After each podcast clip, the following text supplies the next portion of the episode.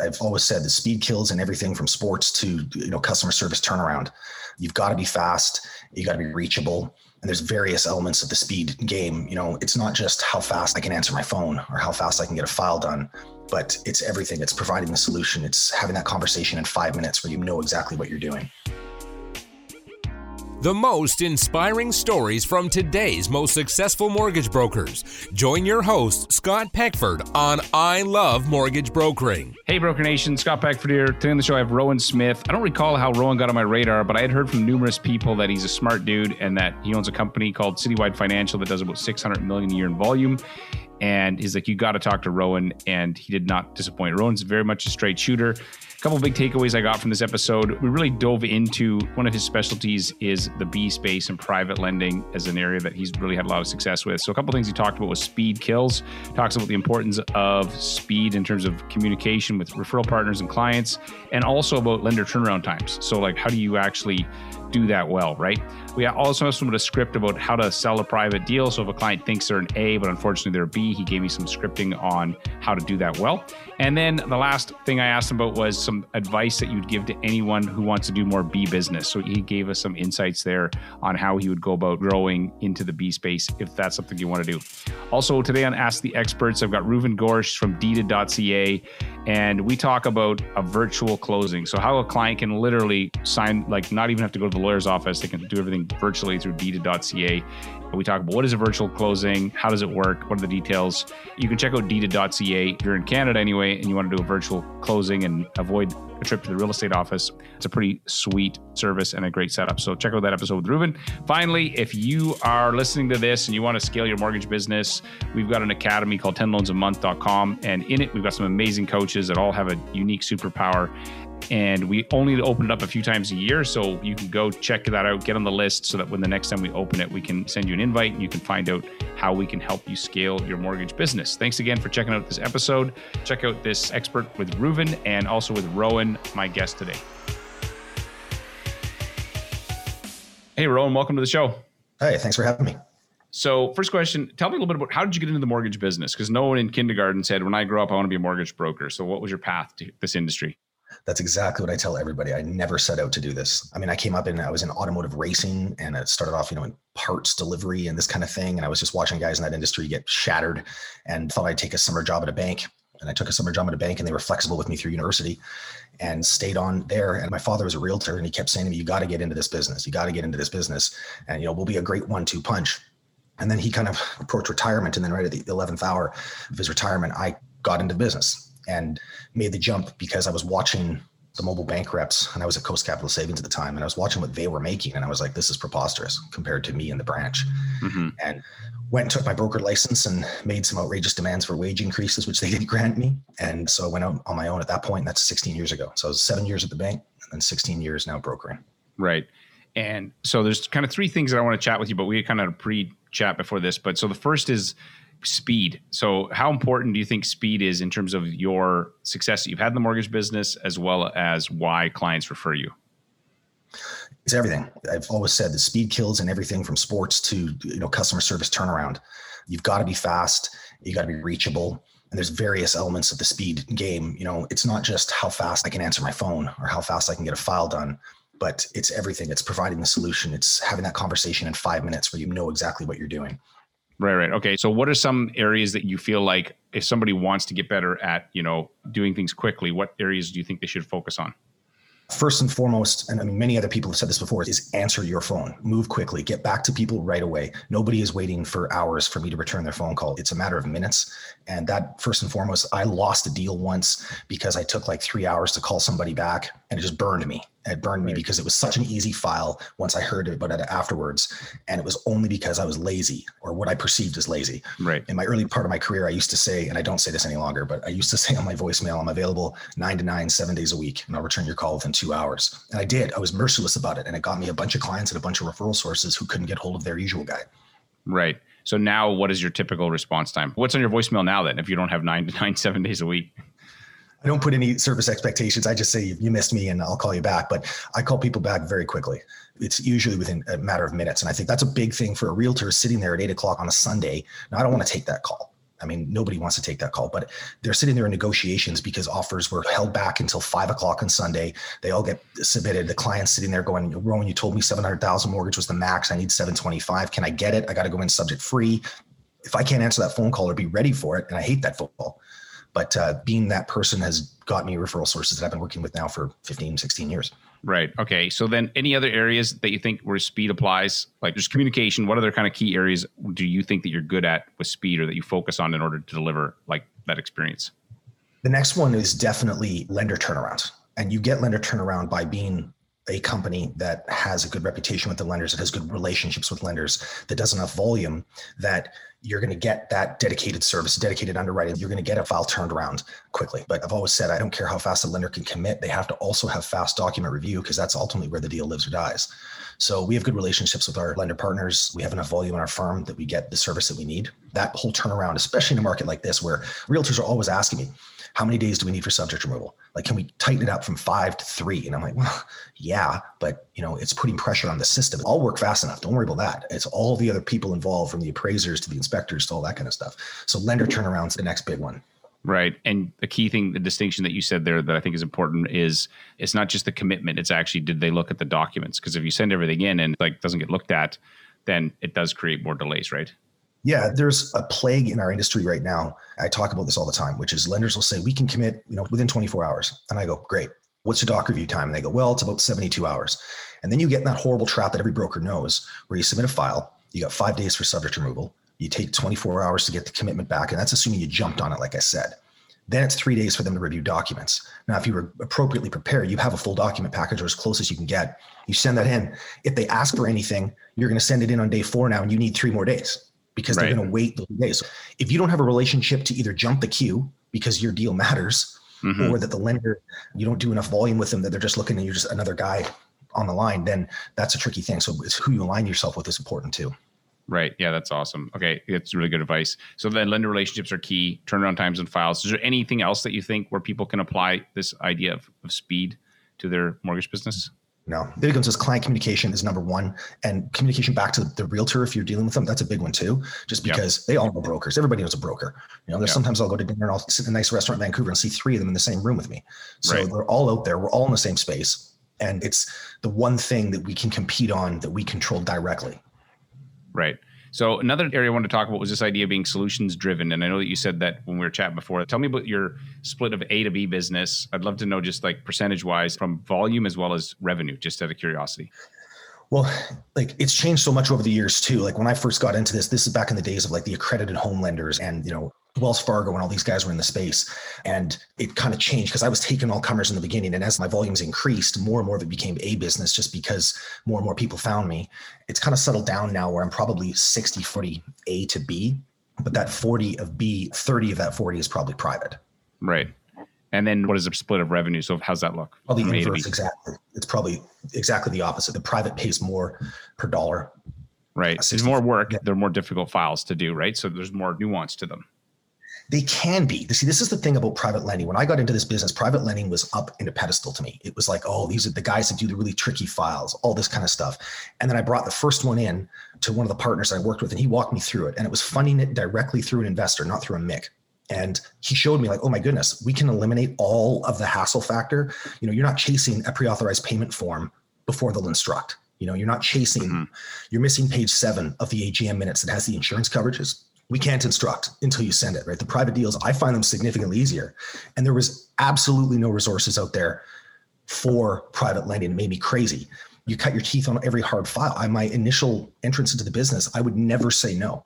You got a 465 beacon? Let's talk. Right. There might be a solution here somewhere. And so I'm actually rolling out a private lending course, the Private Mortgage Academy, to address this issue because it's something I've been going right. crazy for for years. Right. Interesting. Cool. So tell me about if somebody they come to you and they think they're A, but they're really B. Break it to me gently. How do you tell me that I'm not actually going to be A and that you build trust and I don't want to go somewhere else and get a second opinion? Well, I'm not a touchy feely guy. I'm pragmatic, probably to a fault. I tell people. That's okay. So I'm the same way. Yeah. I'm very direct about it. If I listen to somebody and you know they'll say to me, there's little catchphrases, you know, like, "Oh, I had some problems with this credit card." It's like, "Whoa, whoa, stop! That's the central problem now. yeah. Let's pull that out." So, like, I'll give you an example of just a file that came to me on Friday They said to me, you know, she used to work as an office manager, making an X amount of dollars, but she's currently off on an ICBC supported wage while she's going through treatment. No return to work deadline date, but within two years. Son's is an electrician. He can become a journeyman, but he's in school at the moment. He's not actually working. And there's a little bit of credit hassles and whatnot in there as well, as some debts, but they've got this big block of cash from inheritance. And I looked it all over. I can't make this deal work for the amount that they're trying to borrow on the A side under any circumstances. And even the B kind of alternative lenders, it might fit there, a couple of them. So I said to the woman in the process, I said, like, she was aware that this was a challenging time for her to be buying. She didn't come up thinking, like, hey, don't worry about it. We got it covered. She, mm-hmm. she did say that we do have some challenges. And I said to her, I go, I want to be direct with you. I don't think you're going to be qualifying for a bank mortgage at this point in time. But I know that you're afraid of these rising prices, and you're afraid that if you don't get in now, you're going to be paying sixty thousand dollars more for the same house next year or whatever it is, because they were looking mm-hmm. for about a seven hundred thousand dollar house. And I said, but I can offer you a solution, and it'll look like this. It's going to require this amount down, it's forty percent in this case. It's going to have this rate, and this is the payment. But that will get you into the place. How do you feel about that payment? She went, oh, that's not so bad. And so we're proceeding with that application now on the basis that she's going to go to one of the alternative lenders to move her back over. But I'm very clear with it. And I'm always solutions driven with offering payment. The rate actually didn't come into the initial discussion. I just wanted to hit her with the payment and leave that out there. Because if the payment's too big, what are we doing? There's no Yeah, point. there's no point. People live in the payment anyway. They live in their monthly payments. They don't live in the interest rate. Okay, so that's really good. And then if somebody wants to do more B business, can you think of like a couple piece of advice or somebody's like, yeah, I like this niche. Maybe I've done some of it. What would you suggest? That's what I said earlier about early in my career is just don't say no. Dig through the file and figure out because a lot of times you'll start talking to a client and you're looking at them and their credit score is you know low 600s and they're trying to put 5% down but their spouse has a great credit score but the spouse doesn't have the income and you've got one of these kind of competing files and if a busy broker gets the file and they look at the 607 beacon they just go man throw it on the pile too hard to deal with right now well I dig into these matters all the time and I start asking, like, is there family here? Could it be a cosigner? Is there somebody that could actually be giving you a bit more money to get you into the alternate space and then protect themselves by coming on title? It's trying to find out and be willing to work for it. Like, none of us like adding a cosigner because, especially if the cosigner makes a bunch of money, they probably got a bunch of other properties and we just amplified our workload. Oh, yeah, you increase the complexity. Oh, yeah, big time. And so it's just a matter of presenting any possible solution, even if it's expensive even as one of these private lenders are charging high rates, there's certain times that it fits for the client. If the solution works, then go for it. And I will tell realtors too, like I'll be talking about certain things and I'll say, hey, if you're talking to a person that says, oh, they don't think they can buy because they're just out of bankruptcy, but they're out of bankruptcy, that's still a good file. There's still lenders that right. look at it day after discharge kind of stuff. And uh, down payment trumps everything, right? If you've got enough down payment, I don't care what your credit history is, we'll find something. So is it what you want? Is it the, you know, 2.34 special? No, but it'll be something.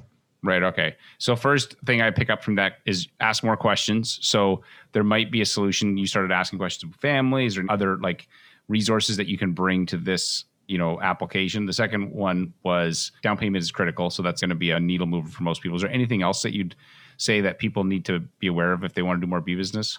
Where do you find it? Like, how do I find more of those deals. So it's like, okay, I know how to do them, but you know, somebody's in Toronto or somewhere and they're like, I want to find that business. What would you suggest? Well, I don't really directly advertise. So I'm not going to speak to where to find those deals precisely. Although people that are in any of these kind of real estate investment networks and networking groups and stuff like that are a good source of alternative loans. I always just listen to what the people are saying and dig for details. Two sources of B business for me that I always forget were bankruptcy trustees. I've just met them in social occasions and talked to them. And I've said, like, I always tell them this story. We've probably all seen a credit bureau where you see a person's got a bankruptcy on there and you look and it says liabilities, nine grand. And I go, what? You were at a place in your life where nine grand forced you into bankruptcy or mm-hmm. 40 grand or whatever. And I think, oh my goodness, oh, this small amount. And so I'll say to the trustees, I'm like, we might have other solutions here for these people. If they've got home equity, because sometimes they'll have big home equity and they're talking about a consumer proposal. So all these people in those circumstances, they're huge, the bankruptcy trustees as referral sources for the B side. Right, I see. So, but the trustee, they only get paid when they actually put you through, you know, the process. Are they going to be okay referring you somebody that has a fifteen thousand dollar outstanding debt that you could wipe out with a second mortgage or something? The two guys that I deal with, they prefer them to me just out of like moral strength, I guess. You know, they're looking at it. Right, right. They're just doing the right thing for the client. So that's the kind of person you want to align yourself with. Yeah. And on the flip side of things, also, there's people when they come to me, I look at them and I'm like, you don't have the home equity to consolidate these debts. You need a consumer proposal or something else. Oh, yeah. So it can work both ways. So it can be like, and do you refer people to them?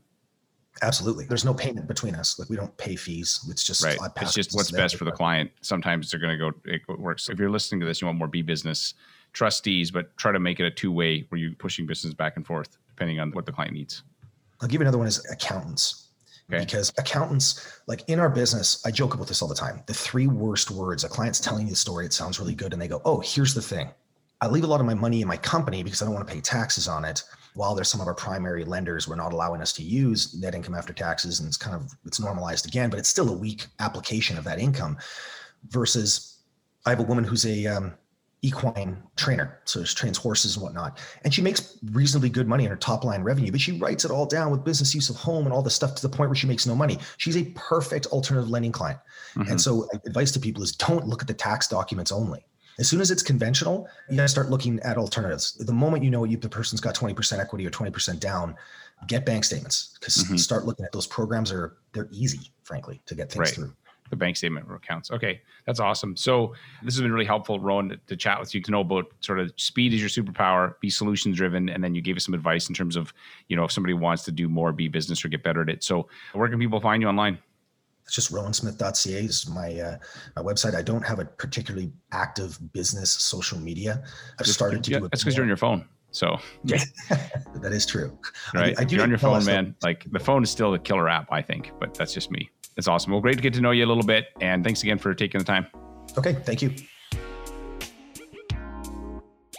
Hey, Reuven, welcome to Ask the Experts. So, you're one of the founders of Deeded.ca. It's a crazy, amazing service that we've talked about on another show. But today on Ask the Expert segments, the question really is what is a virtual closing? Because I think some mortgage brokers may not be clear on this. So, maybe let's jump into that. How would you define what a virtual closing is? Hey, Scott, thanks for having me. So, a virtual closing is essentially being able to close your transaction. So everybody knows the drill in terms of having the deal go to a lawyer law firm in order to formalize all the documents, get the documents signed by the borrower, and report back to the lender. A virtual closing means all of that is done virtually through video based technology instead of having to essentially have a meeting with a lawyer, go through piles of paperwork, sign them in what we call wet ink, and then be able to courier them back to the lender in most cases or send them to various other sources. So it's entirely done from anywhere that's convenient for the borrower to sign. And all they need to do is literally join a meeting room and go through a video stream. So, can you give me an example of somebody? Can you think of a client who signed for a transaction, like maybe in one area, but they weren't even in town, or because you literally could sign in your pajamas, you know, as long as you have a shirt on, technically, right? Is that correct? Absolutely. You know, so we've had clients sign literally from anywhere and everywhere. So we've had a couple weeks ago a client literally sign while driving a Tesla or I guess self-driving a Tesla on his car screen. We had people That's sign crazy. their documents. That's insanity. So he literally signed his okay, maybe that way he should be pulled over, but like that's right. insanity. So he signed in a Tesla. He bought a house. Okay. Yeah. Sorry, keep going. Now, That's crazy. You also have a lot of those situations, Scott, where the borrowers are not in the same location. So we had someone again that was unfortunately stuck in India due to the travel ban. She wasn't able to make it back. Her husband was still here and they needed to close a mortgage. And we were able to get both of them on a virtual signing session, get that deal signed, and get that deal funded. Right. Okay. So they can do it all virtually through the technology that you guys have developed. Like it sounds like something that should have existed for a long time, but I think COVID has forced this adoption faster. You know, some lenders like, yeah, I like that idea, but I won't let you do it, or are lenders keen to let you use this? So a couple things happened when COVID first hit, and those were discussions that were originally on the table from two sides. One is the regulators, such as the law societies in the different provinces, and of course the lenders ultimately have to accept virtually commissioned documents. From a regulatory perspective, we got the green light back in March under emergency orders. And since then, it's turned permanent in Ontario and Alberta, in other provinces, hopefully coming on board as well for this practice to become permanent. The lender community has just been incredible in terms of adopting digital signatures, in terms of adopting virtually commissioned documents. From our perspective, we work with most of the lenders, and most of the lenders have allowed digital signings and virtual closings to happen. Right. And we're talking big banks, small. I think when we were talking before, it was only some of the really smaller sort of private MIC lenders that you weren't actually currently working with, but everybody else is fair game. Absolutely. Yeah. Right. Okay. So then what if a client's not tech savvy? So, I mean, the mortgage process is becoming a lot more technical. So for the most part, people should have some idea of how to using Zoom rooms and links. And, but like, what if somebody's not tech savvy? How is the actual experience for the client?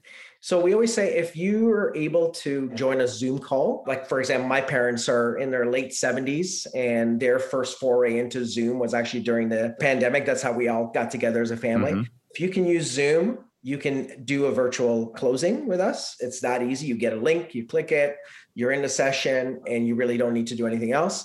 The other part that we see is a lot of brokers are actually uh, helping out their clients. So they'll come into the broker's office, they'll pop open the computer. 15, 20 minutes later, all the documents are signed. And again, that client has a much easier and a safer experience, even though they might not be very tech savvy. Right. Okay. So if you had to, what is the pricing like on this? Is it about the same as a traditional signing? Is it like, what have you noticed? It's actually a little bit less, Scott, because what we've noticed is a lot of what's typically being used, like, for example, photocopies and printing and couriers and things like that, are costs that are incurred when you're not doing a fully digital closing. Because we're doing it digitally and there's literally not a single printer in our entire operation, those savings are actually passed on to the client. So they're not paying for the photocopies and the courier charges and so on, which typically ends up being about 15 to 20% cheaper on your overall legal bill.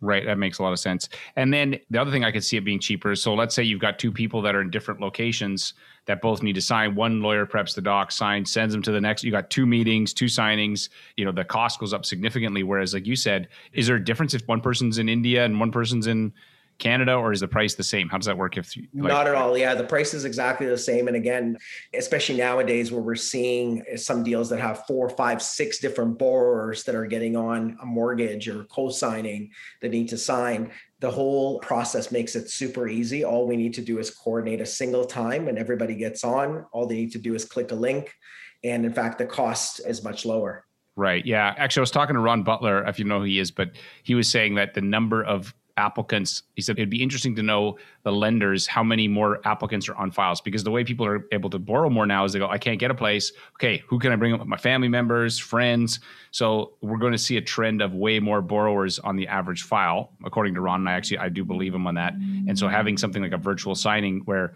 trying to get everybody's calendar to line up to click on a link is way easier than trying to get them you know or you have to go to multiple offices multiple signings. And so i can see that being really useful for people. Last question i know that we're going to talk about this more because you're going to be on as a regular feature talking about sort of things people need to know about using virtual signings as one of our experts. But if people are listening to this and they want to try it where do they go find you? So you can find us at www.deeded.ca. That's deed with an ed at the end .ca, and we've got uh, all our pricing and all our information on our website. We've also got technology specific to brokers that allows you to monitor and track the entire transaction and get notified as your client goes through the closing experience. Right. On the next Ask the Experts, we'll talk about that. We'll talk about the actual process of like how that experience works so that people can kind of get a sense of it. Uh, that makes a lot of sense. Awesome. Thank you, Reuven. Appreciate it, man. So if you're listening to this and you're like, hey, I'd like to check this out, go to deeded.ca and yeah, avoid the trip to the lawyer's office, you know, and probably save money at the same time. So it's awesome. This is an I Love Mortgage Brokering production.